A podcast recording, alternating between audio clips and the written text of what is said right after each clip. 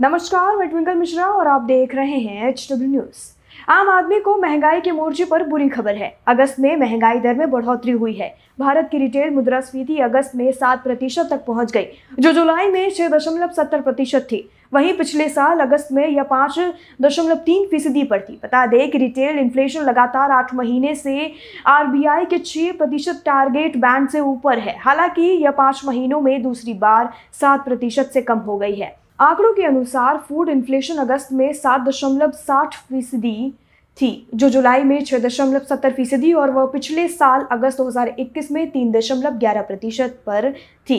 इस बीच सोमवार को जारी आधिकारिक आंकड़ों के अनुसार जुलाई में भारत का औद्योगिक उत्पादन दो दशमलव चार प्रतिशत बढ़ा। जुलाई 2021 में आईआईपी ग्यारह दशमलव पाँच प्रतिशत बढ़ी थी। देश के औद्योगिक उत्पादन में जुलाई के दौरान दो दशमलव चार प्रतिशत की वृद्धि दर्ज की गई है। एक साल पहले जुलाई 2021 के दौरान आईआईपी में 11.5 प्रतिशत की वृद्धि हुई थी। राष्ट्रीय सांख्यिकी कार्यालय, यानी एनएसओ की तरफ़ से सोमवार को जारी औद्योगिक उत्पादन सूचकांक के आंकड़ों के अनुसार अगर रिपोर्ट की माने तो जुलाई 2022 में मैन्युफैक्चरिंग सेक्टर का प्रोडक्शन दो दशमलव दो प्रतिशत बढ़ा है। इसके अलावा माइनिंग प्रोडक्शन में जुलाई के दौरान तीन दशमलव तीन प्रतिशत की गिरावट आई, जबकि बिजली प्रोडक्शन में दो दशमलव तीन प्रतिशत की वृद्धि हुई है।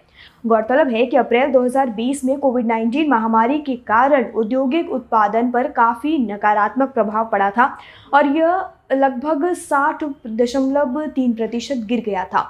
तो अब इस पूरी खबर पर अपनी राय कमेंट सेक्शन में लिखकर हमें ज़रूर बताएँ। वीडियो यही समाप्त होता है। धन्यवाद।